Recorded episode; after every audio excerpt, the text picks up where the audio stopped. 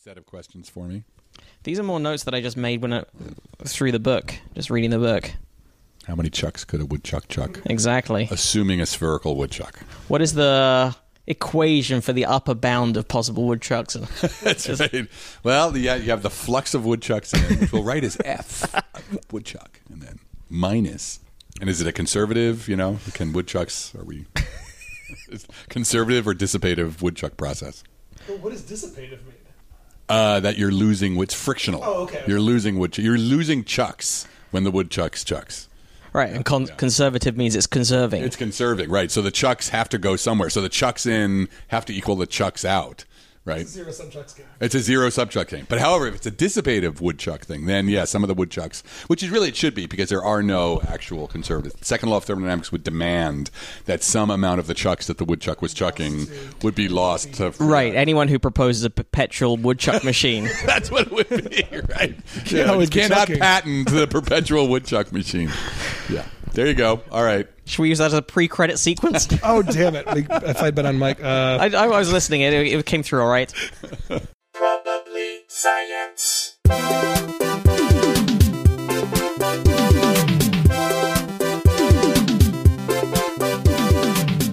Hey, everyone. Welcome to Probably Science. I'm Matt Kirshen. There's Andy Wood. Oh, almost landed that one. Yep. I'm Andy Wood. Today is a good day. Today is a doubly good day. Firstly, it's a good day because while I was waiting for Andy to come home and let me into the apartment, I saw a man in his, I'm going to say mid to late 30s, fall off a skateboard and graze his knee. Oh, that's nice. Oh, that's so sad. Which is a treat. Know? He was like... and it was in particular good because he was showing off to his girlfriend at the time. Oh. So it was. Okay. There is an age where you should stop unless you're Tony Hawk. Unless you're Tony. Unless Hawk. You're Tony. Unless you've been doing it your whole life. At some point, you're like, you know, I should not get on the skateboard now. Yeah. And it's a double joy because that voice you just heard is Adam Frank, who is a professor of astrophysics at the University of Rochester. A commentator, on-air commentator for All Things Considered. I commentate. Co-founder of NPR's 13/7 Cosmos and Culture blog. And more importantly, the author of the brand new book, Light of the Stars, Alien Worlds and the Fate of the Earth. Hey, Adam, how's it going? It's great to be here, guys. Thank you for joining us. Yep. And also, the other credit that I missed off is you were a consultant for Doctor Strange. I was a consultant for, Marvel's Doctor Strange. Best day ever. How hands-on are you in those days? What are they? Because we have spoken to, we've had Sean Carroll on the show before, who I know you know, and actually gave one of the blurbs for the book. Right.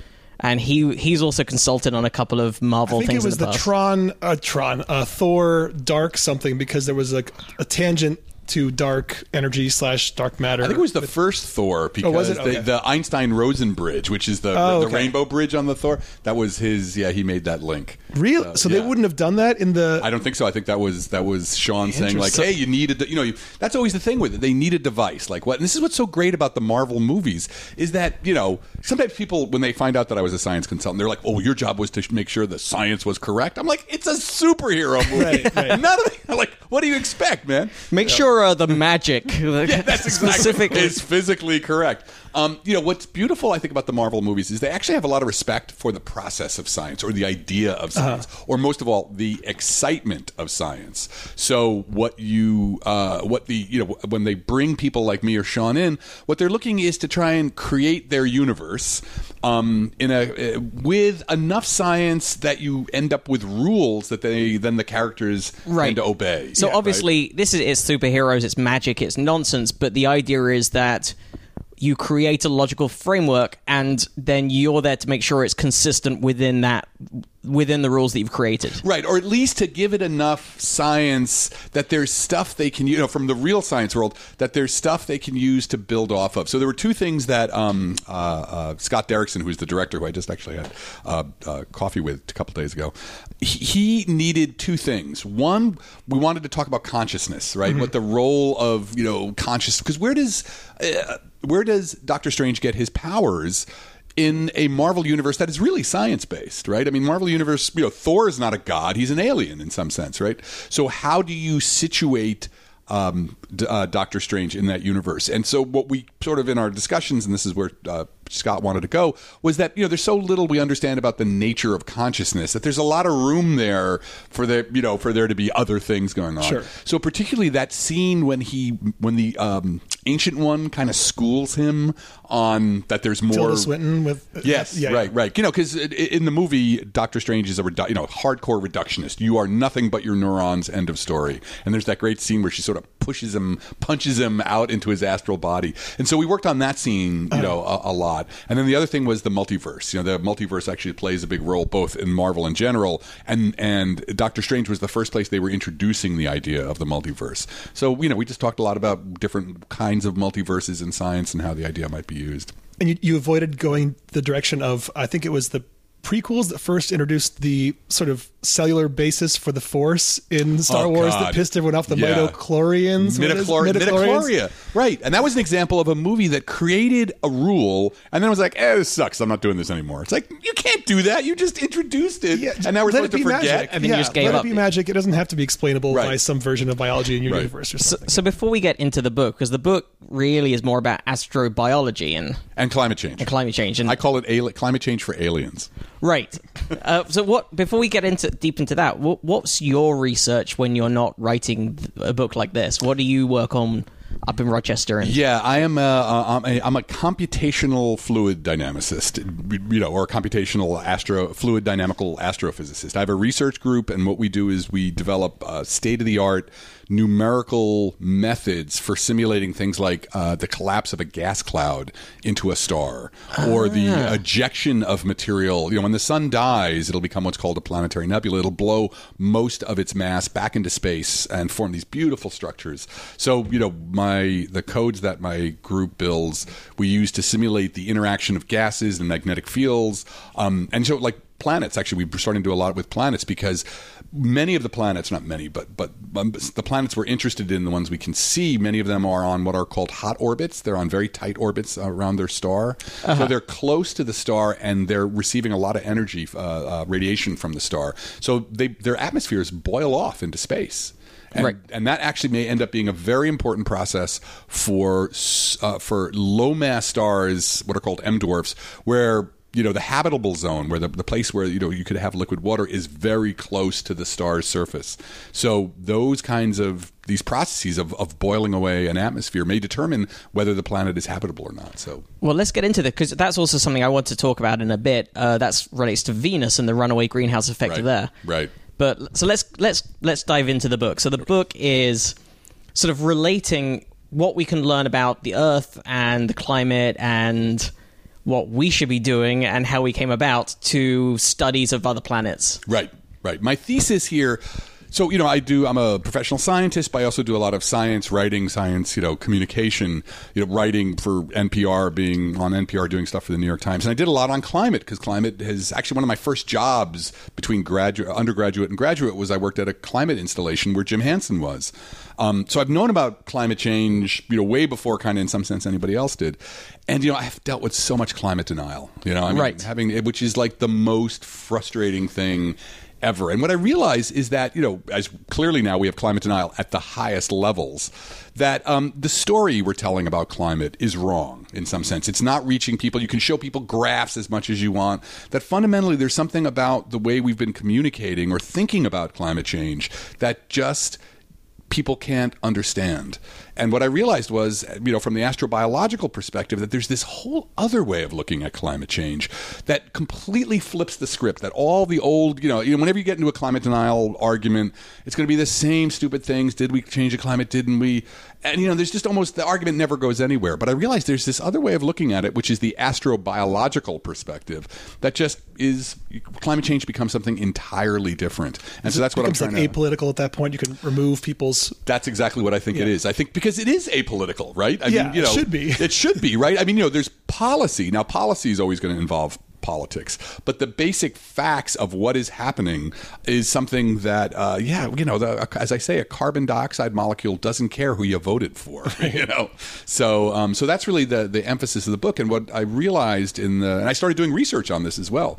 We had 4 or 5 different papers that we were starting to research the astrobiology, as we call it. So for me, the formal title of the field would be this new field we're trying to create is the astrobiology, which is, you know, life and its possibilities in space, of the Anthropocene. And the Anthropocene is this new geologic era that we've pushed the Earth into through human activity. Right. So that specifically, so there's been all these eras before on the Earth, and anthropo, same as anthropology. Right. This is the era where the existence, the climate, and the state of the Earth has been directly changed by life being on it. Humans being. Human life. And so that's one of the most important things. So a lot of times when you talk to people about climate change, they can't sort of wrap their minds around the fact that, you know, just if I throw my plastic bottle in the street, it has an effect. How can it have an effect? How can human beings have such a huge effect on this giant planet? But it turns out that life has been having this profound effect on the planet the entire history of the planet.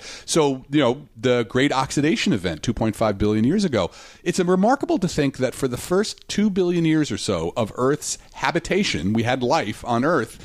And if you landed your spaceship back on those days and walked outside, the first thing that would happen is you die from asphyxiation. Right. Right? There was air, but there was no oxygen. The oxygen came about because of blue-green bacteria developing this new kind of photosynthesis that farted out oxygen. So there's an example of life completely changing the atmosphere and therefore the planet. And it's for me, the example of like, yeah, look, this happens all the time.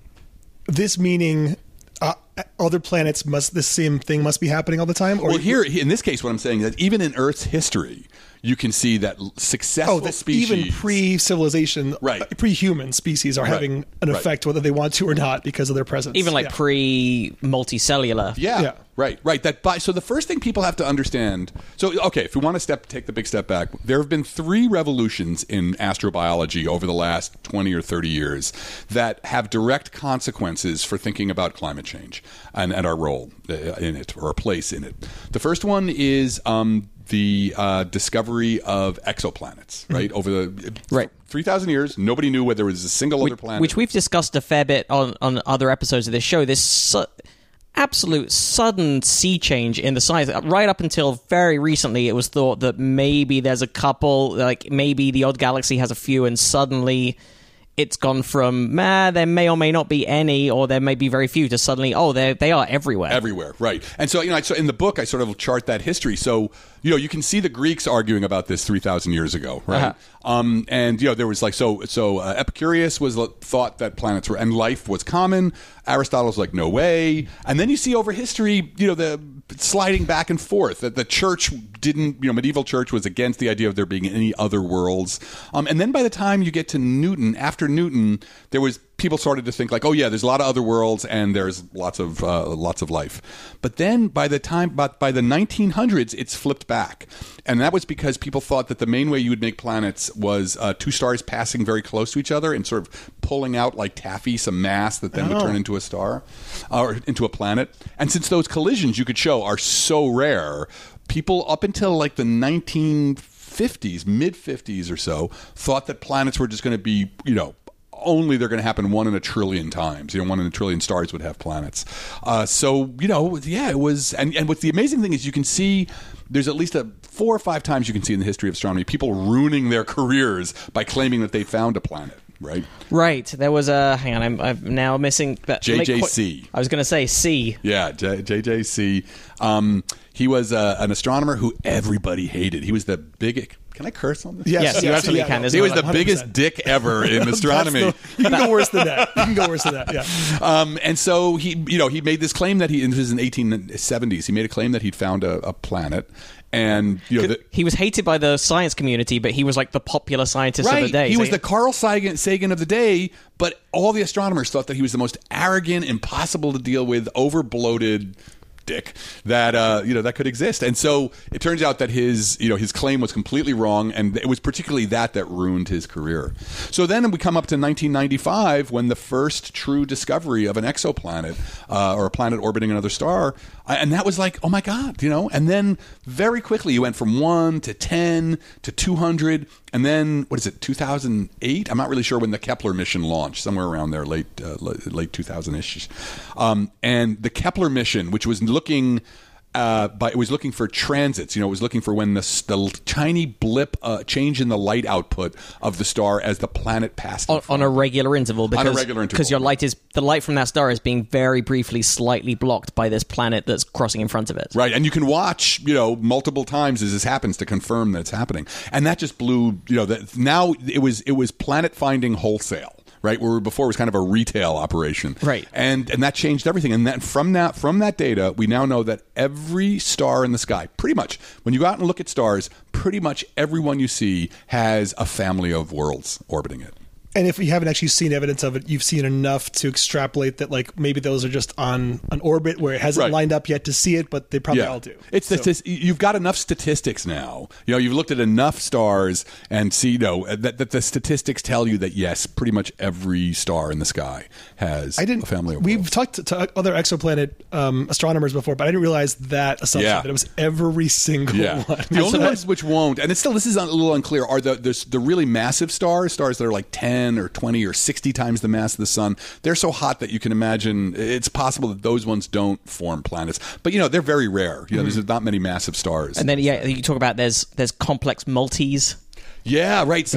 That's one of the amazing things is that these solar systems don't look anything like ours. We are the weirdos, right? And so complex multi is like a collection of these planets that form together, right? Or the planets always form together in the sense that we think planet formation happens in a disk, right? The star collapses from a gas cloud. There's a disk of material that also forms, and inside the disk, pebbles collide to form rocks and boulders, et cetera, until you get a multiply by several million years. Yeah, it's usually it's about 10 million years to build a planet, but.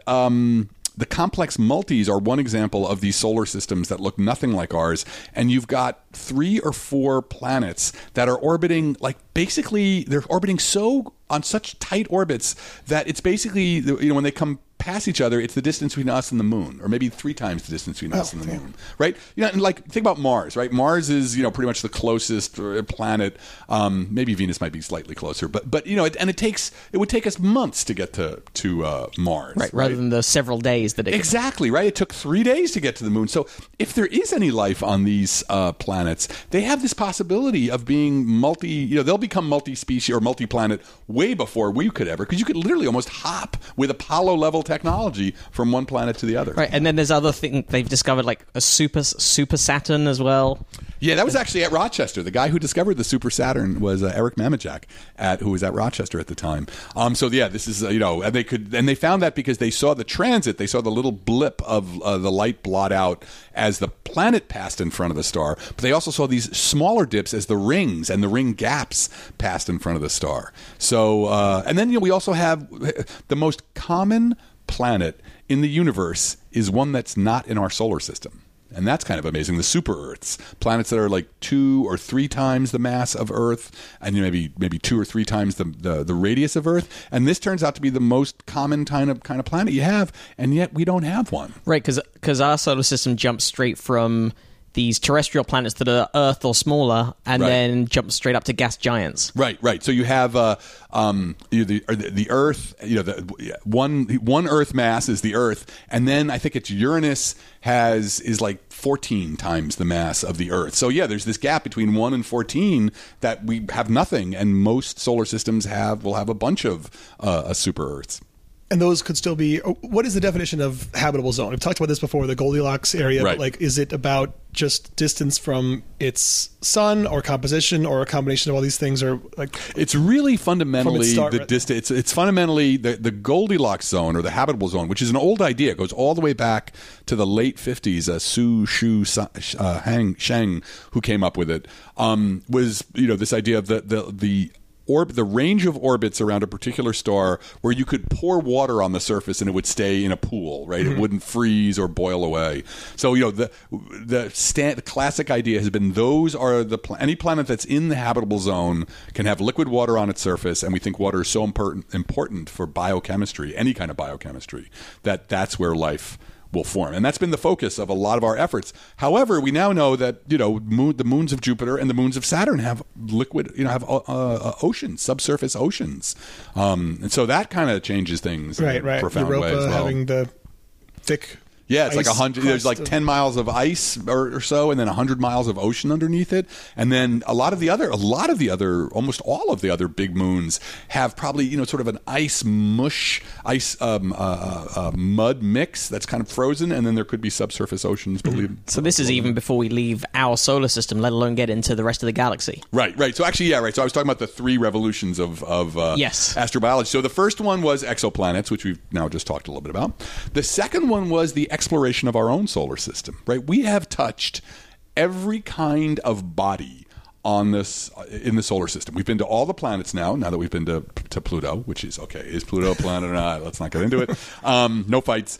We had a friend of mine from college worked on the New Horizons flyby, he's not biased about whether it's a planet or not, but due respect to him. Right, due respect, yeah. So, but you know, comets, asteroids, dwarf planets, Ceres, we have pretty much visited everything, and in particular the planets. We've dropped things on there. Mars, we've had rovers rolling around for years. So you know, we have deeply studied planets and their climate. So this is where we're circling back now to the question of what's happening to us now. We don't just have one planet, Earth, you know, we're using to study climate. We have all these other planets that we've been studying in detail. As you pointed out, that Venus, we know that the greenhouse effect went runaway on Venus and probably boiled away its oceans. Right, and this was something that surprised me. So I didn't realize that it's thought one of the things that spiked the greenhouse effect in Venus is the water on Venus being broken up by ultraviolet radiation. Right.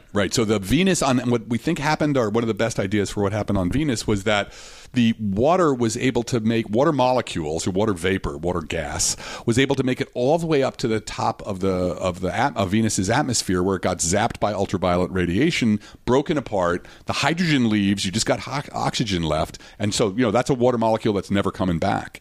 And over time, that pretty much removed all of Venus's water. Now people think Venus may have had an ocean on it at one point. And that water was responsible for, so that I didn't realize there's a cycle that keeps the greenhouse effect in check normally, where the CO2, which causes the greenhouse effect, combines with the water molecules and some other molecules and becomes rock again, becomes... Right. The carbonates. It's called the carbonate cycle. And on Earth, it's super important because what you get is...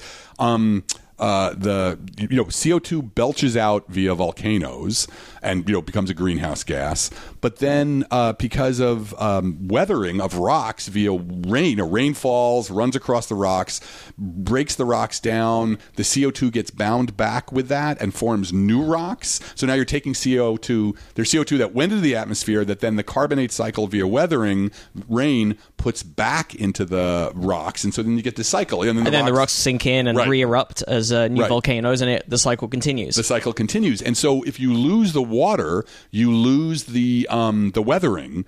And so then the carbonate cycle is broken, and then you end up with a runaway greenhouse. Now, why doesn't this happen on Earth? Because on Earth, we have what's called the cold trap at about the top of the troposphere, I believe it is. I think it's, you know, around 12 miles above the Earth's surface. You have the atmosphere becomes very cold. And so what that means is that any water that's trying to make it up to the top of the atmosphere first runs into this refrigeration layer, and then it condenses and rains back down. So you can never get water molecules, or very little water molecules, up to the top of the Earth's atmosphere where the UV can break it apart. But this is very important, because what this idea of cycles, feedbacks, right, is the things we started learning from other planets. We learned that planets, as I say in the book, you have to learn how to think like a planet if you want to deal with climate change. And planets they're like vast machines, even without life. They are vast and complex machines that allow evolution and interesting things to happen. Even without life, there's evolution, right? There's weathering of rocks, there's volcanoes, there's change. Mm-hmm. And so these feedbacks can either be positive or negative. So a negative feedback loop is something where you make a change, the change feeds through the system, and it brings the change back. You know, it eliminates the change, right? So right. You raise the temperature, but because of because it's a negative feedback loop, the things that happen bring the temperature back down. A positive feedback loop is you change the temperature, and then that changes other things, and that leads to even more temperature change. That's where you get a runaway, right? So right. The temperature change leads to more temperature change, which leads to more temperature change, right. And then you're screwed.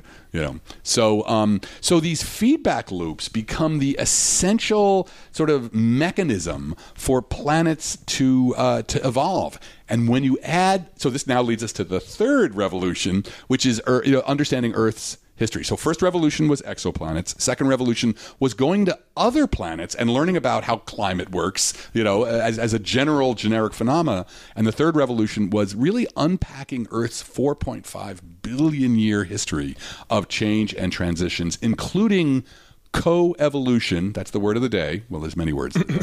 Co-evolution with the biosphere. The biosphere has been a major player in the history of the planet almost since life formed. Pretty quickly after what's called the Archean, pretty much life hijacked the feedbacks. So instead of it just being the carbonate cycle, now you've got the biosphere and microbiota or whatever, basically microbes and their chemical interactions with the rest of the system, increasing or decreasing weathering, or with the Great Oxidation Event, the blue-green bacteria completely changing the atmosphere. So now the feedbacks become richer and more complex, mm-hmm. and this leads to the idea of the Gaia hypothesis and such, which I don't know if we want to touch right now, but that we can absolutely, yeah, sure. We're jumping all around in the book, but why not? We don't have to follow the book's chronology. Yeah, sure. When I first heard about that, I was like, oh no, is this going to get into something that's a little bit too sort of like woogly, Mother Earth? No, it's not. No, but that's a really important story here. So let's tell the story of the Gaia hypothesis, because it's an important part of if we want to understand where we are at now scientifically, and this link between planets and aliens. We haven't gotten to the aliens yet, but we will, folks. Don't worry, the aliens are coming. We have to go. We first need to sort of cover the importance of what the Gaia hypothesis was about and what it meant. So, as I'm saying, the third revolution was this understanding of the Earth's the whole history of the Earth, including the coevolution of life and the other systems.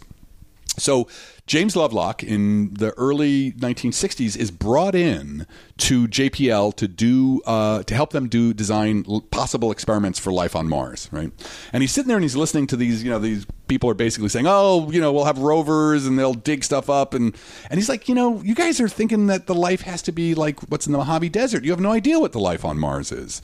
And so he says, there's got to be a better way. And he first develops this idea of, you can use the chemical state of the atmosphere as a life detector, right? So on Earth, if all life disappeared, the atmosphere would lose its oxygen pretty quickly. I don't know exactly how quickly, but because it would all react away. Oxygen should not be in the atmosphere. Because oxygen very quickly bonds with almost every other... Almost everything else, right? Oxygen is a chemical hoe. So... We're not slut-shaming oxygen, but... right. They're not dissing oxygen. They're doing their thing. It's very promiscuous. Yeah, right. So, the fact that you can see oxygen in our atmosphere is a kind of life indicator. It says, and this is the way when we look for life on other planets with, in the next 10, 20, 30 years, what the main thing we're focusing on is exactly Lovelock's idea of looking for the biosignatures in the atmosphere. Mm-hmm. So first Lovelock realizes that, and then he realizes, wait, it's not just that life is a signature. I'm sorry, or the oxygen is a signature of life. Actually, the level of oxygen is controlled by life. Life actually has a way of maintaining. So this is an interesting problem. If oxygen were twice as high, the levels that we have in the Earth's atmosphere, everything would burn. One fire, one lightning strike would start a fire that would never stop, right? So you need the oxygen levels to be just high enough to allow interesting biochemistry, but not too high that everything gets crisped. Right. So he came up with this idea that, look, there's actually feedback. Life is part of the feedbacks. Life has this kind of, just like our bodies can have homeostasis and can keep the temperature at 98.6 or 96.8. I can never remember. I always remember because of the boy band. 90. So wait, what is it? 98.6? Yeah, yeah. Thank you. So that was the beginning of the Gaia hypothesis, was that Earth is like a self-regulating, the whole Earth was kind of like a cell, self-regulating, kept the planet. Life could keep the planet hospitable for life. And then Lynn Margulis, the great biologist, got involved with it as well. And so people at first, there was a big reaction to the scientific community, a pushback, because the name, the Gaia hypothesis. Right. Gaia is the goddess of Earth. But he only came up with that because his neighbor was William Golding, who was the guy who wrote The Lord of the Flies. Oh, I'm sorry. Jesus. No, I'm thinking William Goldman. Sorry. Different. Yeah. Yeah. Goldman Sachs. Wait, where are we? Yeah. No, William Golding, who was a novelist, and one time Lovelock was telling him about this, and he said, Lovelock wanted to call it Earth Systems Biology Feedback Mechanism, and Golding was like, that sucks. Yeah. Here's a better idea. So the problem with the Gaia hypothesis was that, first of all, every New Age whack job in the world took this on, and suddenly there were like Gaia churches, it became this whole super woo thing. But the scientists reacted because they felt it had the stench of teleology, right? That it somehow made the Earth seem like it had intention, right? Like, oh, the Earth wants life to be, which is also, I think, a problem that biologists have with evolution when they try to explain one of the reasons they have trouble when talking to or arguing with people with creationist ideas is that a lot of the language of describing evolution suggests that there is some kind of intent. Or there's like a should, or that there's a better than something else. Yeah, as opposed to being blind. Something just exists or doesn't exist because of what happened before. All of those all of those comments about design, or like this the bird has developed a beak that is this shape so as to enable to... Right. Suggest there is some kind of conscious decision rather than just, no, this is minute changes, and each tiny progression of them made it easier for the bird to get this food and therefore was more likely to survive. And the same goes with the Earth or planets in terms of... It's blind evolution, right? Evolution doesn't have an intent. But so what happened was, Lovelock and Margulis was amazing. She was like a very tough scientist, and so she basically just blew everybody out of the water and showed that no, that's not what we're saying, and it is still blind evolution, but these feedbacks still operate. And so what happened was that people gave up the idea, the name Gaia hypothesis, but it became the recognition that the biosphere was a major player in the Earth's evolution that stuck, and so it morphed into what's called Earth System Science, which is this recognition that there's the hydrosphere, the oceans, the cryosphere, the ice, the atmosphere, the lithosphere, the dirt, and the biosphere. And they're all, every planet is a coupled, if it's got a biosphere. But planets are these strongly coupled, co-evolving systems of those. So this leads us now to, so how did I get here? Why am I talking about all this? Is that it's those three revolutions with the understanding that came from all that. When you look now at what's happening with us with climate change, when you take those three into account, the story changes. So let's talk more about this. So let's get into this. So the first thing is, climate denial. Often one of the things you'll hear is like, oh, the models suck. They're just models. We don't know anything. We don't really know enough. Which, again, is jumping back a few sentences ago, is another problem that science has, in that the language of science is very specific, but many of the words that scientists use have common English versions. Theory. Yeah, theory, model, gravity, vibration, energy. All of these words have sort of have usages that are much broader, or either much broader or more specific in common English. Right. And there's a great, This American Life, where the whole thing was about, like, they called it family physics, and they kept using all these names from physics, like the mediocrity principle, and Ira Glass was great. He's like, he starts off the show by saying this is what we're doing, and he says, a lot of physicists get angry at us for for doing this, for using these terms, and he's like, tough shit, because if you're going to come up with a name, the mediocrity principle, don't expect that we're not going to use that, right? Or a black hole, or a whatever. But the problem always comes when people jump from one world to the other with their conversation. I remember having a conversation with someone a while ago. I can't even remember what it was he was attempting to prove, or explain. I think ghosts were somehow involved, but it was right. It started with like, all right, well, everything has mass, blah blah. Yeah, he goes, yeah. And then Einstein says equals MC squared. All right, hang on, stop now. Yeah. Like you can talk about energy in the sense of like the, energy is the people. You can absolutely talk about like there's way too many meanings to too many people. Exactly, go like the energy of a room, or he had loads of energy, and that's great. Right. Is it Red Bull or is it potential or kinetic? Like, what you can't do is put that general, broad meaning of the word energy into physics equations, because that energy is very specific and narrowly defined. Right. I was at this event a while ago. It was a really wonderful meeting about Buddhism and science, and a woman came up to me afterwards, and she's like, what about dark energy? Isn't that a way to explain consciousness? And but she was earnest, right? She wasn't afraid, because God knows there are definitely people who are like fruity tooty. But I felt really bad. I had to be like, dark energy has a very specific meaning. In physics, we got to be able to turn it into a mathematical equation. It unfortunately has a quite poetic sounding name. Yeah. Right. Well, the thing about dark matter and dark energy, right? People just run with that all over the place. It's an amazingly poetic name, and a lot of wackadoodle stuff happens because of that. Well, it's the same as like when someone decided to call the square root of -1 an imaginary number. It's like, why did we say that? Now we're opening the door to all kinds of imaginary things because that word's now part of math. Yeah. So that's like if you were counting ghosts, or exactly, fawns, how many. But it is kind of an imaginary number, right? First they tell you, okay, every square, you take the number and multiply it itself. And here are the rules for multiplying negative numbers and positive numbers. And then here's this thing that's the square root whose square root is negative. You're like, wait, you just told me you can't do that. It's like, all right, we changed it. All right. No, it's complex. It's complicated. Like, the relationship status of that's what it should square root of -1 is. Right. Yeah. So, all right, we got away. Where were we? Where were we on the gravy train?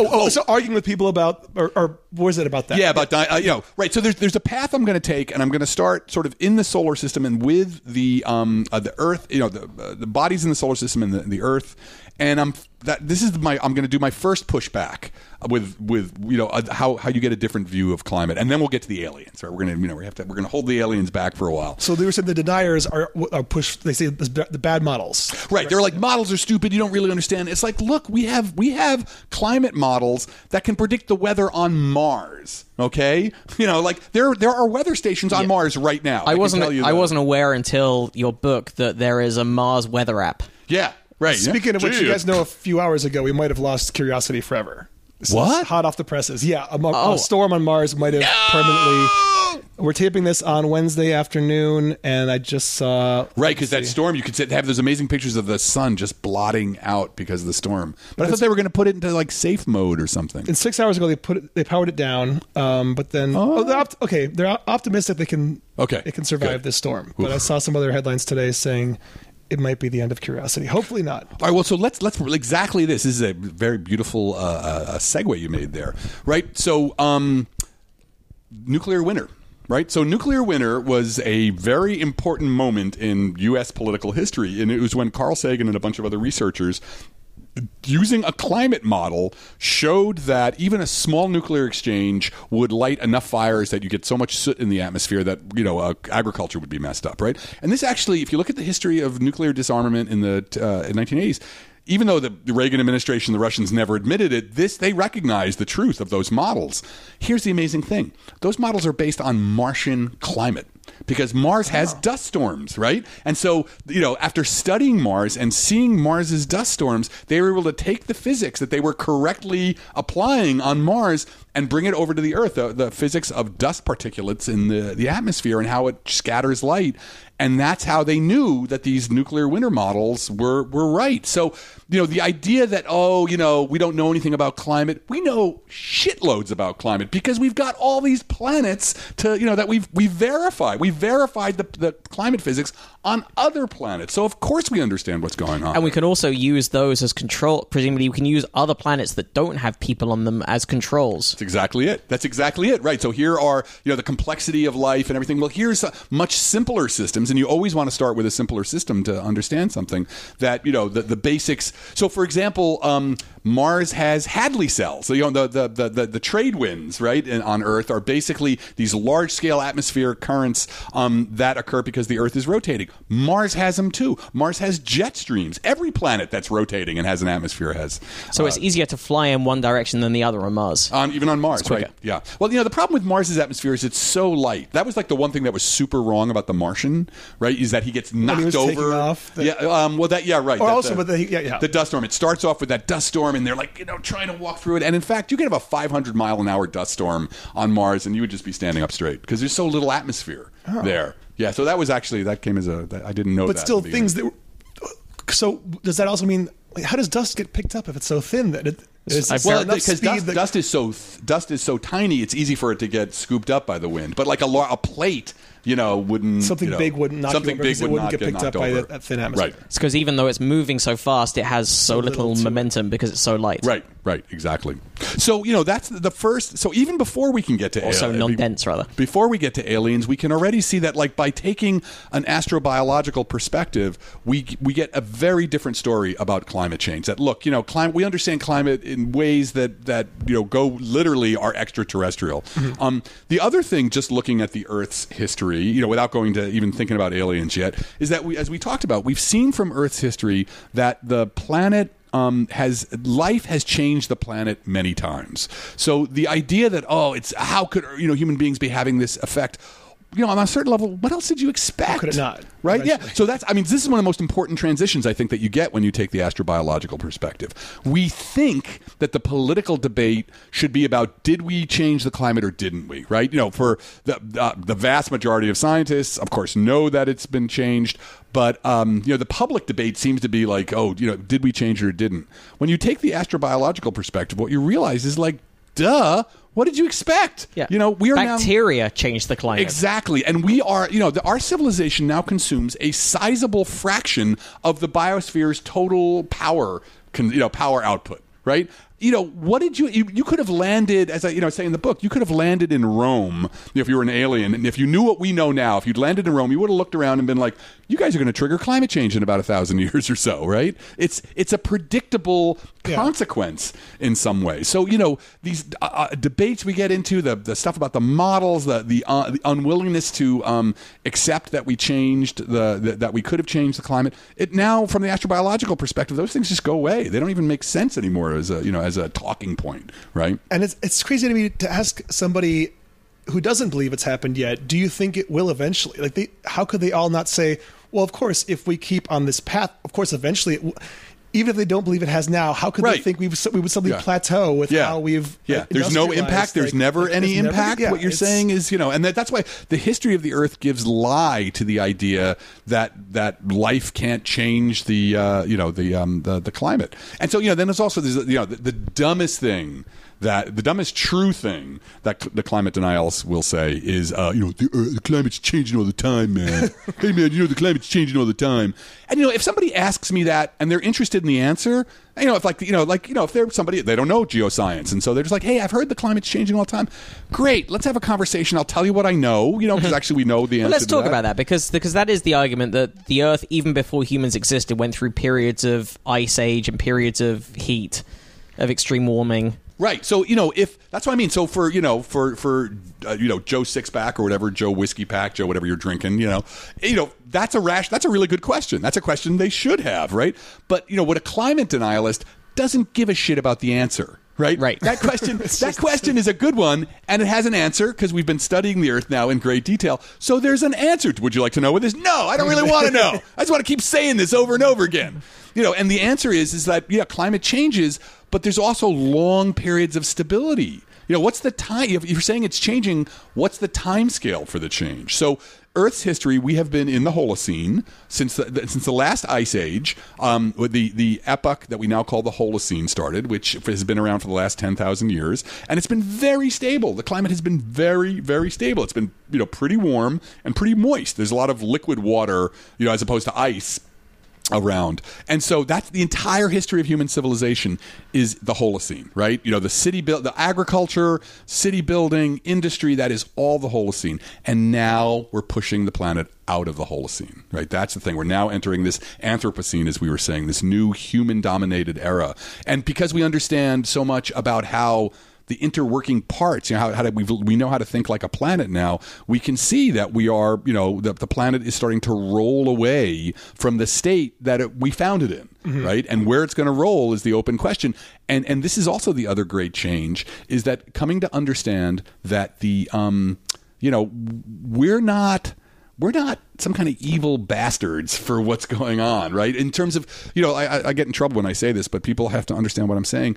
Climate change is not our fault, or was not our fault, right? We had built we've been building civilizations for 10,000 years. We've always been using whatever energy source was around, right? Right. And so when we discovered fossil fuels, it wasn't like we were like, now I will destroy the planet with this brown goo. It was like, this shit's awesome. Release the carbon. Release the kraken. Right. So, you know, it's like this stuff was great. You could heat your home. You could build an internal combustion engine. You could make plastic out of it.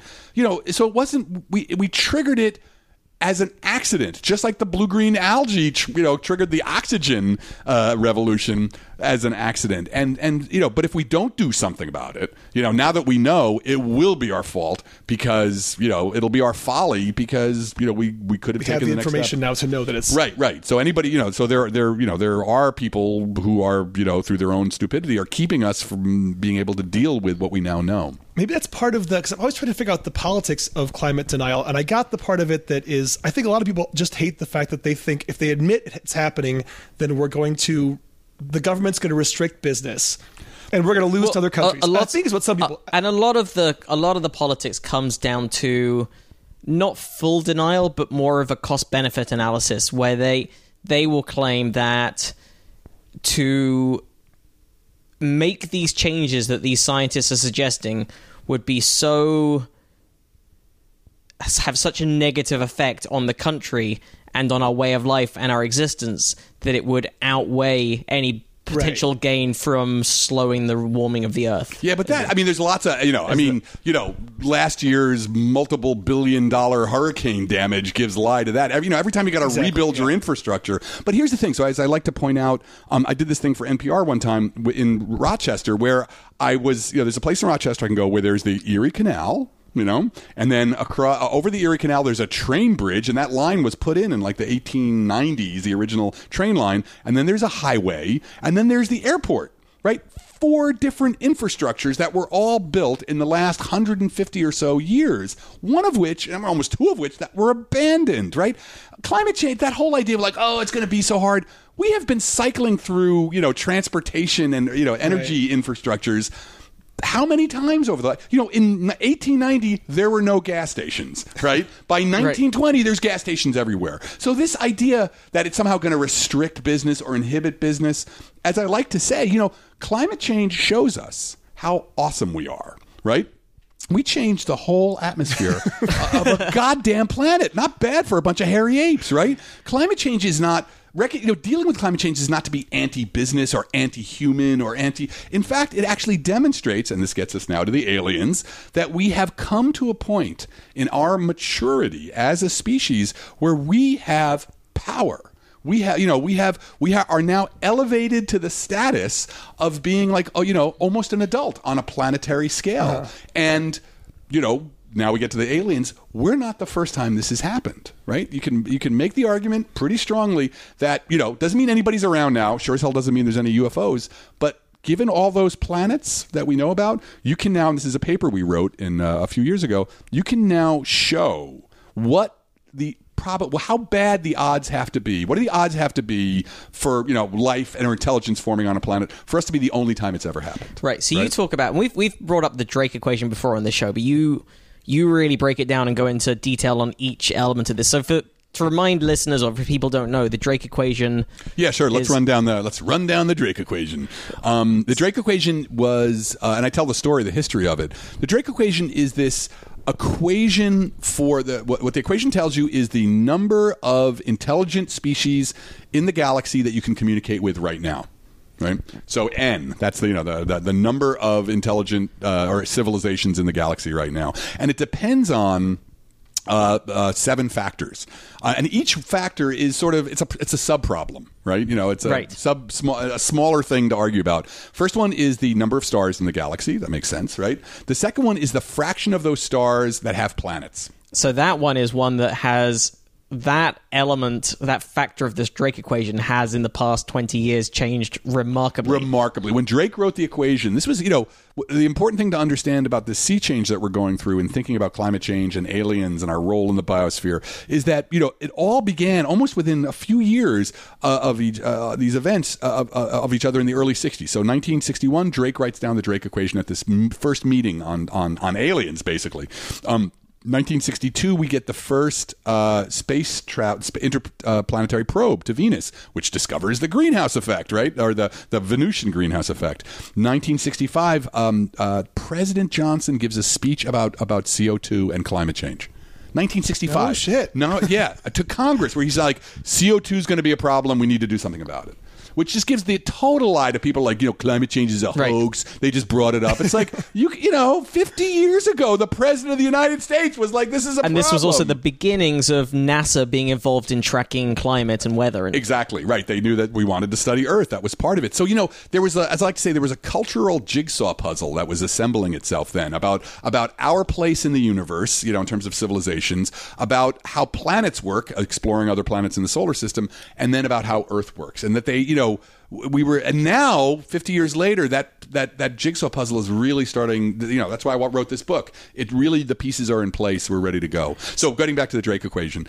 So the third term is also one that has had radical change. The third term is the number of planets in the habitable zone. Right. Right.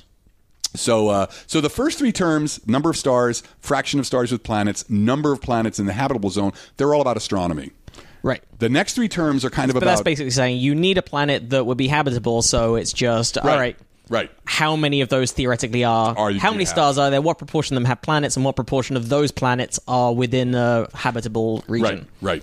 So then the next three terms are all going to be sort of about biology or linked to biology. The next term is the fraction of planets in the habitable zone that have life, that form life. Next one is the fraction of those planets with life that the life goes on to become intelligent. The next term is the fraction of the intelligent life that develops technological civilizations. And then the last term is what I like to call the final factor. Bum, bum, bum, bum. It's the average lifetime of a civilization. How long do they last, right? And that term ends up being directly important to us, right? Because how long does anybody make it? You know, how long can a civilization maintain itself? And the best estimate of that generally that we have is how long have we survived? Right, which is right now we've been around for maybe 150 years as a technological civilization, maybe even less if you really think radio. If we're interested in radio communication, it's only been as in someone else in a different galaxy might have the chance of detecting that we exist. Yeah. So what's the time frame between us developing radio technology and therefore be able to broadcast intelligent signals and us dying out as a species? Right. Whatever reason. Right. That's exactly. Well, okay. So, and you just said, but there's the key thing, whatever reason. What I'm going to eventually argue here is that climate change is kind of inevitable. Right. And so climate change may be one of these things that every civilization has to face. And it's an existential crisis, and that some civilizations make it through and some don't. But it is generic. We should have expected it. But let's go back. Has this conversation happened on a podcast in other exoplanets before? Right. Well, I think in some sense, everybody, you know, and that's what I'm trying to say is that, you know, this idea of being a cosmic teenager, right? As civilizations mature, you know, and they develop their capacities, and at some point they trigger climate change because they've built world-girdling civilizations, and at some point, you know, they have to sort of sit themselves down, like, you know, when your parents sat you down and said, well, son... So in cosmic teenager terms, what's the time frame between developing the skateboard and developing the crash helmet? Right. I tend to think in cars, right? Because when I gave my kids the car keys, I was like, oh my God, I'm an atheist, but all of a sudden now I'm very religious, you know? But let's go back. Let's keep, you know, before we sort of dive too far into this, let's just go back to this idea of like how many aliens are there? How many species have there been? Right.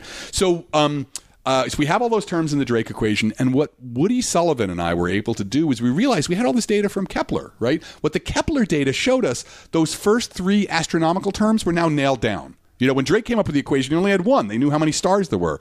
But with the Kepler data, now we had this enormous increase. Now two of those terms have been nailed down. It's got to be good for something. So if we if you can, with science, it's always about asking the right question, right? What question can my data answer? We couldn't answer how many are around now, because that involves like the final factor. We don't know what that is. So what we could do is we could reformulate it in ways. We could ask a very specific question, which is, because, there's so many probabilities in there, right? The probability of life on each on a planet. But we could group everything together and we could come up with a limit on the probability that answered this question. How unlikely do civilizations have to be, in terms of their formation, for us to be the only time it's ever happened, right? So, we don't know what all those individual terms is. Nature and its processes of evolution, will determine what all of these terms for life and civilization and intelligence will be. We don't know those, but can we at least put a limit on all of them together, right? The whole shebang, all the way up to, and we found we could put a limit, right? We could, we could say that, and that limit was, we called it the pessimism line, right? Because anything lower than that, we are totally alone. Anything above that, it's happened before. Doesn't mean anybody's around now, but it's happened before. So there, we were able to calculate what that line was, and it turns out to be 1 in 10 billion trillion. Are the chances of this never having happened before? As long as at 1 in 10, as long as the probability per planet, I give you a planet, and you're like, well, what's the probability that you're going to get a civilization on that? As long as that probability is bigger than 1 in 10 billion trillion, we're not the first. Right? If it's 1 in 10 billion trillion or lower, yep, this is it. The only time it's ever happened. It couldn't have, because the numbers are too vast. Yeah. Right. Because you also start off talking about the different stages in developing of human life at which we could have fucked up. Right. That there's that. Right. That's the idea of the great filter. Right. Where the but before, but sorry, I'm jumping ahead a bit. Yeah. That's not true, because that takes us on to another question. But here I just want to emphasize. So that number is so psychotically small. What that tells you is that unless nature is really biased against it, right? So that somehow it's nature has tuned all the dials. So the probability per planet of getting a civilization is 1 in 10 billion trillion. This has happened before. As long as nature's not that psychotically against it, this has happened before. In fact, it's happened a lot, most likely. So if you go back and you look at the history of, people who are pessimists about other civilization, what you find is if you when you try and extract a number from them, it is way bigger than what we found, right? So even people who would say that they were pessimists, a very famous one was a guy who debated Ernst Mayr, who debated Sagan. And his number turns out to be like 10 to the minus 15. Our number is 10 to the minus 22. So and he was a pessimist. Right. He thought he was a pessimist. But in fact, in his universe, there have been, I think it's like 10 million civilizations over cosmic history, right? So it's like, who have reached the point of... Oh, we now know this... yes, exactly. They come to our because point. When he gave that figure of 10 to the minus 15, or 10 to 15, that was before any of those people knew just how many planets there were. Yeah, no, it's not even that. He was like... He just thought...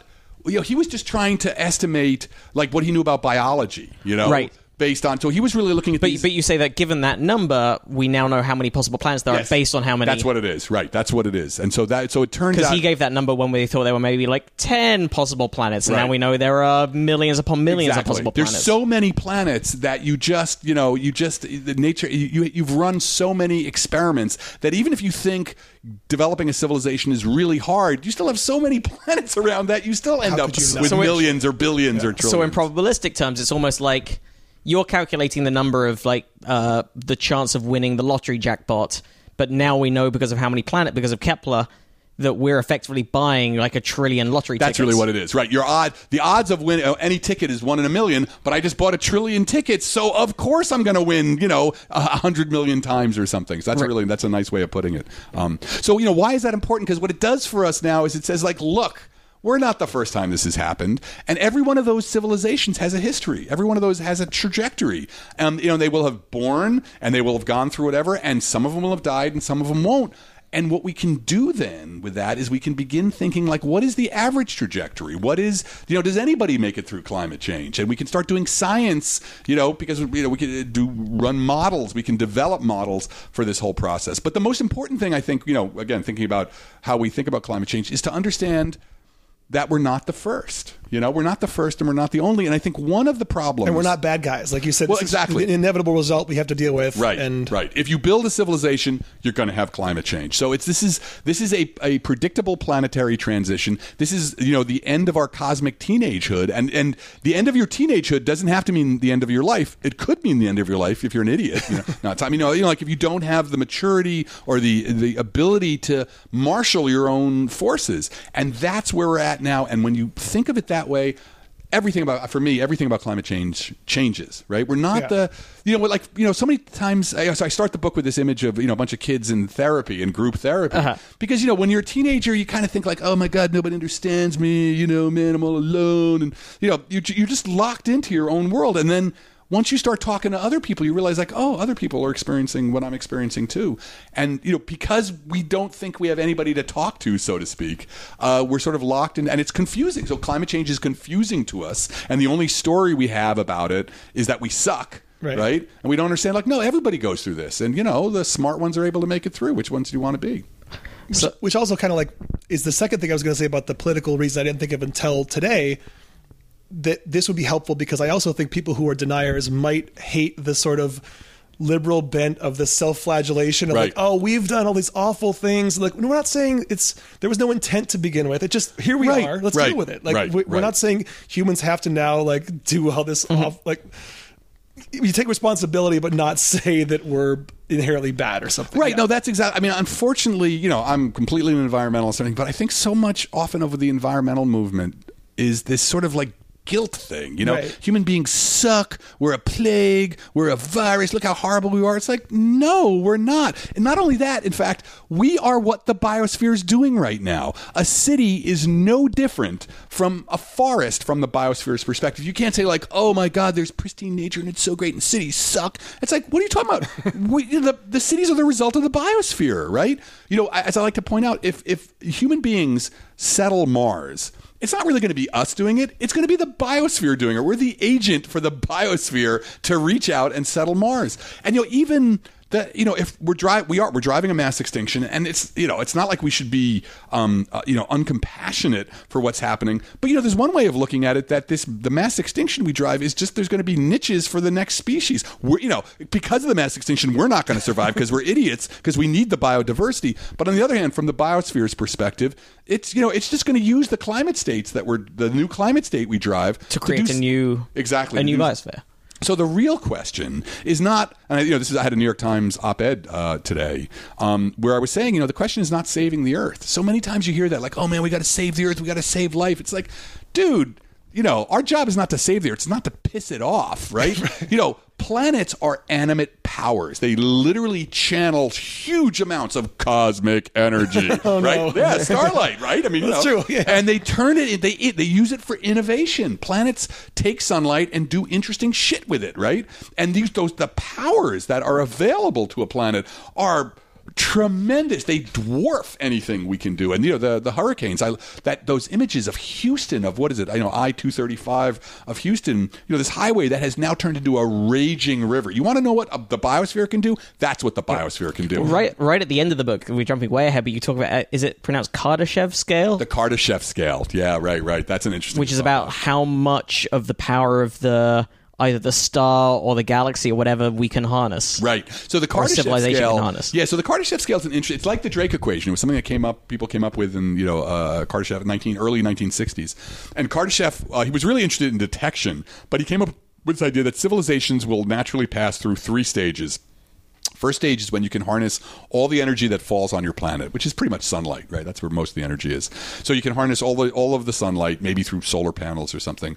Fossil fuels is effectively harnessing sunlight. Yeah, it's fossil sunlight, right? I mean, it's, you know, stored sunlight. Right. Yeah. So the Kardashev. The type 2 was where you can harness the entire energy output of your star. So that's where the Dyson sphere comes up, idea. Like you can encase the entire solar system in a giant sphere with solar panels on it, and you'll harvest all that energy and do, you know, cool alien stuff. And make yourself invisible to other people looking for you. Yeah, well, except it should glow in the infrared. People have actually done searches. This is an active thing now to try and look for the infrared signature of Dyson spheres, right? That may be a good way of finding. Is this like something something that SETI is involved in? Is that one of their methods? Yeah. So Jason Wright and others have done some searches looking for the signatures, the infrared signatures of things that might be, you know. Minor detour, but is the work of SETI in any way being slowed by the fact that all the computers that are previously being used for mass computing are now trying to mine bitcoins? You know, it may be for like SETI at home. Yeah, that's possible. Everyone's like, or that, or video games. Yeah, right. Hey man, I'd love to find aliens, but really, I got to level up to get that sniper rifle. The one thing that's important when people in talking about SETI is for people to understand that, you know, there's really, we haven't done much SETI, right? The idea that the stars are silent, that, you know, my God, we've looked and we haven't found anything, that is bullshit, right? You know, as Jill Tarter says, you know, if the area we're looking, you know, if we're looking for aliens and that is like an ocean, we've looked at a thimble. You know, people, there's never been any money for SETI. So people just have sort of been grabbing a little bit of time here. There's the Allen telescope, you know, but there's never been a large scale, coherent, comprehensive SETI search. So it's like we have just begun to look. So the idea that somehow that, you know, the stars are silent and we don't have any evidence for that there's evidence for, we don't have any evidence, but we haven't really looked. So that's really the important thing. Are you optimistic about currently existing, or I guess existing long enough ago that we're going to see signs of it, life, or just the fact that at some point it has existed? What my calculation shows is that, you know, unless nature is perversely against it, it has existed. Doesn't say, because you know, everything depends on the final factor. Yeah. So again, that because I was a bit confused at first by that number you and your colleague calculated. But just to go back to that lottery ticket analogy, you basically looked at the number of planet. You basically calculated how difficult would this lottery have to be, right, for it to still be impossible to win, given the number of tickets that we have. That's a good way of putting it. So like what we've shown is, that's why I keep referring to this idea that what we've shown is that nature would really have to be kind of biased against it, like really perversely absurdly biased against civilizations. And you know, so what that means is it's up to the pessimists now. You know, right? It's, you know, but again, because everything depends on the final factor, it doesn't mean anybody's around now. There could have been trillions, of civilizations, you know, but if they all lasted 200 years, there's nobody around. Right, because so far we're not even up to 2 centuries worth of broadcasting radio waves, which is a speck in the history of our planet. Right. And so, you know, this is where climate change becomes so interesting, because climate change, as Pierre Humbert has said, he's a good, really excellent climate scientist. He said, you know, climate change is like our final exam. You know, it's climate because climate change is going to be generic. The second law of thermodynamics tells you if you build a civilization that is sucking in huge amounts of energy, you're going to feed back on your planet, right? That, you know, whether you're a peace-loving race or a war-loving race, you're going to trigger climate change. So nuclear war, you can imagine that some species would be like, I'm not building those things. What are you, an idiot, right? So the idea that every civilization has to go through, like, you know, avoid nuclear war, that depends on your evolutionary, you know, history, your evolutionary psychological history. What kind of behaviors did you inherit? But climate change, it doesn't matter what kind of, you know, what kind of psychology you have, you're going to trigger climate change because you built a civilization. They come together. Mm-hmm. That makes sense. You do talk about sort of 3 different Drake equation pessimists in the book. You mean the 3 that I mentioned? Yeah. The 4. Yeah, right. So there's Mayr, Carter, and Yoki. Right. So Ernst Mayr was the one who, you know, you can find, if you look at his numbers, that you get the number, you know, that you get the 10 to the minus 15. Brandon Carter had this brilliant argument. He was a pessimist, but he had this really brilliant argument. It's the only one that really can be turned into probability distributions that you can really sort of extract hard numbers out of. But he did it all out of this one observation. And he said, look, the Earth has been habitable since, you know, it's been habitable for 4.5 billion years. We maybe have another 500 million to 1 billion years of habitability. So, you know, long before the sun turns into a red giant and, you know, it dies, the Earth, because the sun is continually heating up, the Earth will be out of the habitable zone. So we only have maybe a 500 million to a billion. So that bit even then was a surprise, the fact that we sort of human life or life started to exist sort of 9/10 of the way through the possible habitable existence. That's what he used. Just this is like the kind of super brilliant argument. He used just that one fact, the one fact that life or that intelligence, civilization, didn't show up until pretty much the end of Earth's habitability period to develop this whole thing that he called the hard step model. You know, that there must have been a bunch of really hard steps that you had to get through in order for developed civilization, because it happened so late. If it was easy, it would have happened earlier, right? Right. And so he did this calculation where he used that, and he got the number 10 to the minus 20. And in that, which is, and so in that, he, calculates 10 to the minus 20, which is like what, 1 in a billion trillion or so. And he says in the paper, this number is more than sufficient to show that we're the only civilization in cosmic history. But in fact, it's 100 times larger than the pessimism line. So this guy who thinks he's an absolute pessimist, actually, he gets a universe that has had 100 civilizations in it. Right. Yeah. So I was like, eh. But that even still, that's right at the limit of your... Right. And then Herbert Yoki did this calculation where he just looked at just the evolution, the formation of life out of random combinations of atoms. What would you need? How long would it take before just random collisions would produce a DNA atom? And he gets there 10 to the minus 160.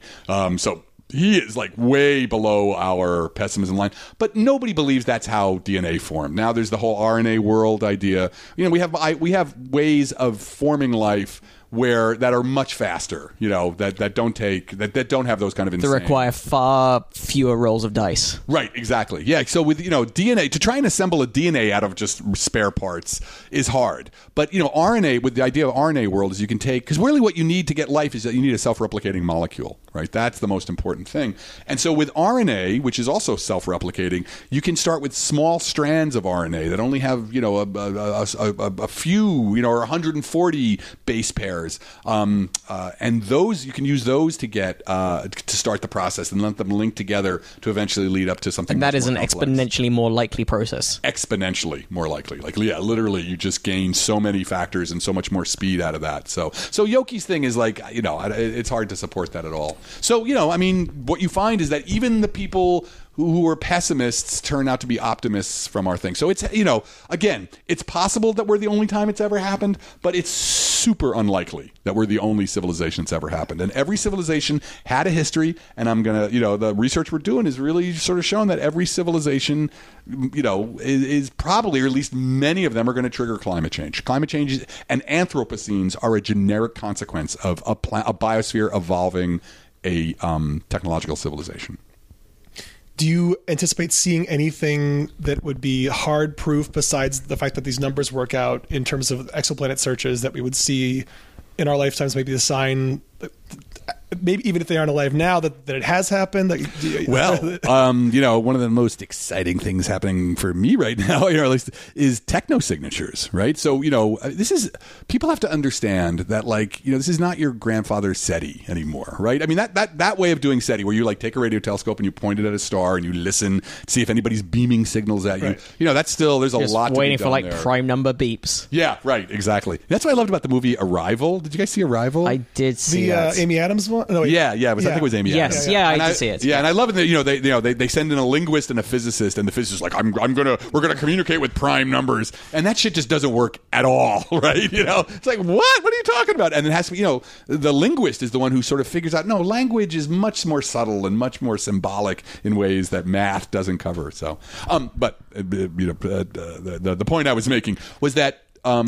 Over the next 30 years, here's the amazing thing. Over the next 20 or 30 years, we're going to have, most likely, real data about life on other planets, right? I'm not sure what the data is going to tell us. It may tell us that there is not. But rather than just sort of sitting around and arguing with each other, we're going to actually have some numbers, some real data. And that's because of the exoplanet revolution. We can already now take the first steps to characterize exoplanet atmospheres, to tell what the atmospheres of these planets that are 20 light years away, what's in their atmospheres, so there's that moment when the planet is transiting the star, when it's passing in front of the star, between us and the star, when the light from the star passes through the atmosphere, and you can take the spectra of that light, and you can see the fingerprint, the light fingerprint of the chemicals that are in the atmosphere. So, we're going to be looking for biosignatures. We're going to look for oxygen and methane. We're going to be looking for things that should only be there because they're a biosphere. So biosignatures are a big push, and people are doing all these models. And I'm just now with a couple of other people. We just put in a proposal to do technosignatures, right? Go on. So technosignatures would be things that are unintentional indications of the presence of an intelligent civilization. So, for example, Avi Loeb and Manaz Lingam did this paper where they showed that if, you know, your planet was covered, had a fair coverage of solar cells, the reflected light would show an edge due to the silicon. Right? The reflected light would actually have an imprint of the fact that there was a lot of silicon lying on the ground. People have even proposed that you might be able to see city lights, right? That when the planet, you know, when you, that as you watch the planet transit and you watch it move around, you might be able to see the city lights. So this is just, we're just beginning this idea. You know, maybe you could see chlorofluorocarbons or, you know, industrial pollutants. Maybe you could see things, you know, that were in orbit around the planet. So I'm really excited about this because, you know, what it shows is that we're not in the age anymore. It's time to get past snickering about aliens, right? You know, there's sort of always things like, if you're talking about aliens, you're a little wacky, you know. Right. And like, we're going to be staring at all these planets anyway. The idea that we can talk about biospheres, but you're never allowed to ever talk about exo-civilization. It's like, why would you want to do that? There is a bit of the book where you talk about what an alien civilization might look like and how they might appear, and yeah. Well, what I'm saying is that we can't really know anything about that, right? So I'm saying, I talk about the snicker factor, right? And I have this when I give the talk. I talk about, look, it's time to get over this snicker factor with aliens. And I say, look, the reason why we have this whole, we kind of, snicker when we think about aliens is because of prosthetic foreheads, right? We've had 50 years of prosthetic foreheads, aliens with prosthetic foreheads, right? How many Star Trek characters have like ridges or little antennae? And so, it's that sort of like all this bad science fiction that we're sort of, we sort of think, we think it's goofy, right? But the important thing to understand now is that, and this is a lot of the research that right now I'm working on is there are things we can say about alien civilizations, but they're not the things that we can't say how many sexes they have. We can't tell whether they look like reptiles. We can't tell whether they're communist or capitalist. Like those, there's nothing we can do with the science we have to answer that question, right? Because there's just the biology. We don't know enough about who knows biology can work in any way. The one place that we can actually ask questions about alien civilizations that we can at least maybe make out the contours of the answer are the ones that's most relevant to us, mm-hmm. which is climate change, because we can calculate what the impact of a civilization using an energy resources on the planet. So, and we can calculate what the history of that is. So this paper that we just wrote, I wrote the Atlantic article about where we basically did modeling of the interaction between between a civilization that had a population and its and the state of the planet, and so we could watch the two of them evolve together. And the idea is you run thousands of these models for lots of different cases, and you'll begin to sort of see which ones collapse, which ones go on, and find sustainability. So, we can actually do a science of exo-civilizations, right? Or begin a science of exo. You talk in the book as well about the theoretical archaeology of exoplanets. That's right. Because that's what you can do now. You can do, it sounds outrageous, and I go through in the book what that means, the theoretical archaeology of exo-civilizations. So the theory part is like, look, we don't have data, but we do have, like we've been talking about, we understand how planets work, right? And a civilization is really just a mechanism for harvesting energy and using it and then dumping some of that waste heat back into the planet. So, we can model that. That's not hard, right? So that's the theoretical part. The archaeology part is, the idea here is that we're looking at their histories, right? We're sort of modeling, we're creating simulated histories for all of these different civilizations. So yeah, the theoretical part is that we're doing modeling. The archaeology is we're interested in the histories, but those histories have a direct bearing on what's happening now, because what we'll be able to produce is a theoretical value for the final factor, right? Out of our models, we'll be able to see on average how long did the civilization last before, or civilizations last before they collapsed. If that number is 200 years, we're hosed, right? Because it means almost nobody makes it through, right? It's very hard. Planets are just too sensitive, and some make it through, but most don't, right?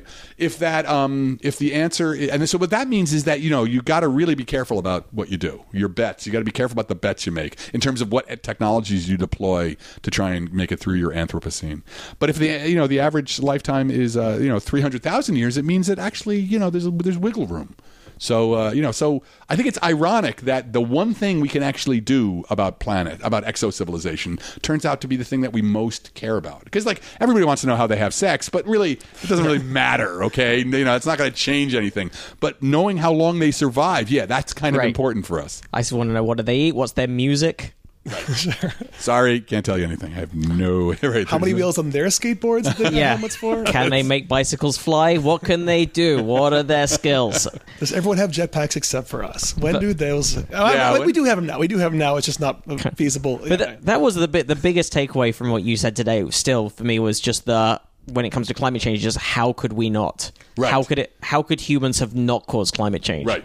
And that's, like I said, and that's what I think, once you take the astrobiological perspective, you don't need the aliens for that. You can say, look, I can look at the history of the Earth, and I can look at all these other these planets I visited, and I understand how planets work, right? But once you add the recognition that, we're probably not the first time this has happened, that even elevates it even farther. That, of course you triggered climate change. Now can we move on from that? That's what happens. We're single-cell organisms start to exist, and then they become multicellular, and then they become more intelligent, and eventually a very intelligent one appears. Fire, and then technology comes from that, and then we make the planet hotter. Right. And so that's why it's sort of climate change shows how awesome we are. Look how far we've come. We're at this transition. So I think, that it sort of alleviates... what I always believe, whenever you have a polarization, whenever you have there's two sides of the spectrum, and they're arguing over the same things over and over again. What you need to do is go orthogonal. Right? You got to find a way. You got to go 90 degrees to that line, and then suddenly, because this is really, I think, the history of scientific revolutions, is that. I bring up the point about Einstein, right? When Einstein was young, there was everybody was interested in the properties of the luminiferous ether, the ether through which light propagated. And this was the most important issue in physics, right? What are the properties? And then, the Michelson-Morley experiment came along, and people realized, oh my God, we can't even see the ether. So, so there was we have to save the ether somehow. And Einstein was like, screw you, I don't care. I'm just not interested in the ether. I'm not even going to work on that problem. And so he came up with these two postulates of special relativity where they don't reference the ether at all. And so suddenly when you make that kind of transition, all the old questions, all the old dichotomies, they just you don't even address them anymore. They just don't but Einstein engage in that debate. Didn't have to deal with Republicans. So the Bubber thing is about because Republicans, Republicans started NASA. A Republican started NOAA. Republicans, have been pro-science all the way down. And I'm just hoping that, that this doesn't have to continue to be a Republican thing. Right. Because and what's interesting, right, where climate change is already affecting us, like Florida, you already see those Republicans are like, I think we gotta think about this right now. By the way, what do you say to people that point to any immediate extreme weather event as evidence? Is that a dangerous thing to say is sufficient evidence because climate and weather are not the same thing? Exactly. I think you have to, this is the thing. When I was talking with somebody today, and they were saying, look, I'm not a scientist, so what do I tell people when they're they want me, what's the easiest way to explain or to show people that climate change is happening? I'm like, you don't have to, you don't have to. Just ask them for their cell phone and say, dude, tell me how this works. If you can't tell me how this works, then screw you. You should be accepting climate change, because you can't just use all the science in your life and then and accept it maybe this thing is killing me right now. I don't really care. I'm not going to ask that question. And then suddenly arbitrarily decide that this one branch of science, because Rush Limbaugh said you're going to disagree with consensus and everything. Right. Agree with consensus and everything all science except climate change and vaccines. They're the two. Right. But I'll use that's the analogy I always use is people. Science is not a lunch buffet, right? You don't get to be I'll have some of those antibiotics, thank you very much, and my arm kind of hurts. Can I have an MRI? And I sure do like flying in airplanes. And hey, how about that cell phone? That's really awesome. But climate change is a hoax, man. It's come on, be consistent. People. So that's why it's. If you're not a scientist, it's not your job to explain climate science to these people. You just need to point out how unbelievably inconsistent they are. Ask them their opinion on chemotaxis or the shockwave, or the magnetohydrodynamics of shockwaves. Why don't they have an opinion about that too? They probably know just as much about that, which is zero, as they do about climate change. So that's really where... we got to push back. And that's why, there's a certain way, when it comes to arguing with climate deniers, my fundamental recommendation is don't.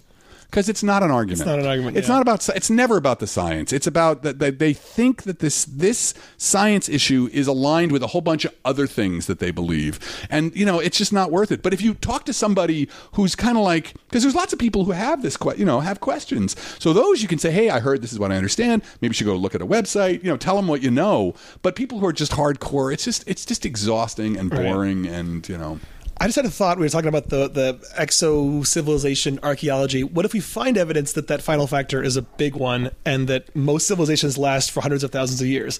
Does that suddenly make us not scared and not... stops us from being urged to act immediately? No, nothing stops you from...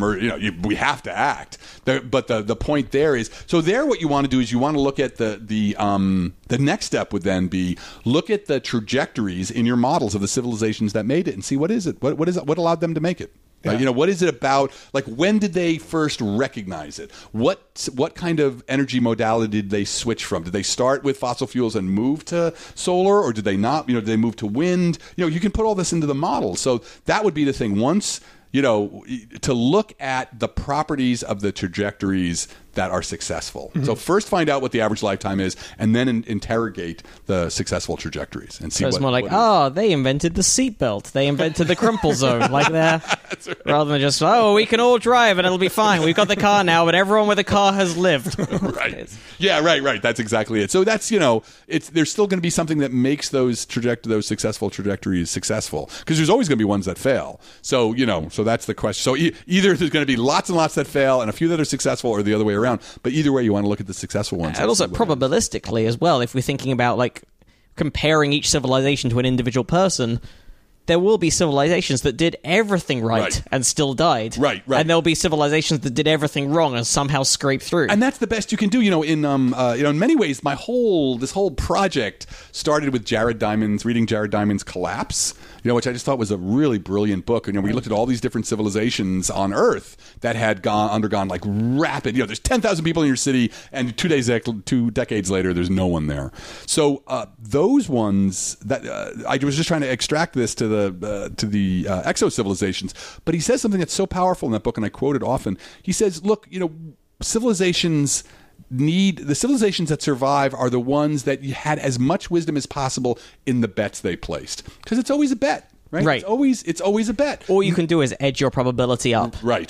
Because the only thing, nobody can absolutely predict the future, so you just want as much wisdom and compassion in the bets that you make. That seems like a great point to leave it. The book is called Light of the Stars: Alien Worlds and the Fate of the Earth by Adam Frank. We'll put links to that on the website in the show notes. And also we'll link to the Atlantic article in the New York Times op-ed that you mentioned as well. Find those. Very good. Yeah. Because they're well worth reading.